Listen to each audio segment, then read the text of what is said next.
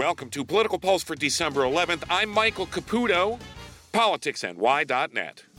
The Skelos crime family trial is with the jury now, and it doesn't look like a layup.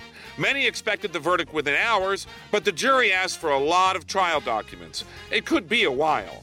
The news coverage of the corruption trial of the former New York State Senate leader and his hapless son has been hilarious. Today was no exception.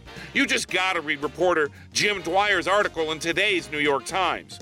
Manhattan real estate king Leonard Litwin paid the bill for the 2012 Republican Senate majority, and at a victory party, Skelos wasted no time to start the shakedown for his son. Litwin's fixer testified that this upset the boss. Like Claude Rains in Casablanca, Dwyer writes, the billionaire was shocked. Shocked, I tell you. Hilarious.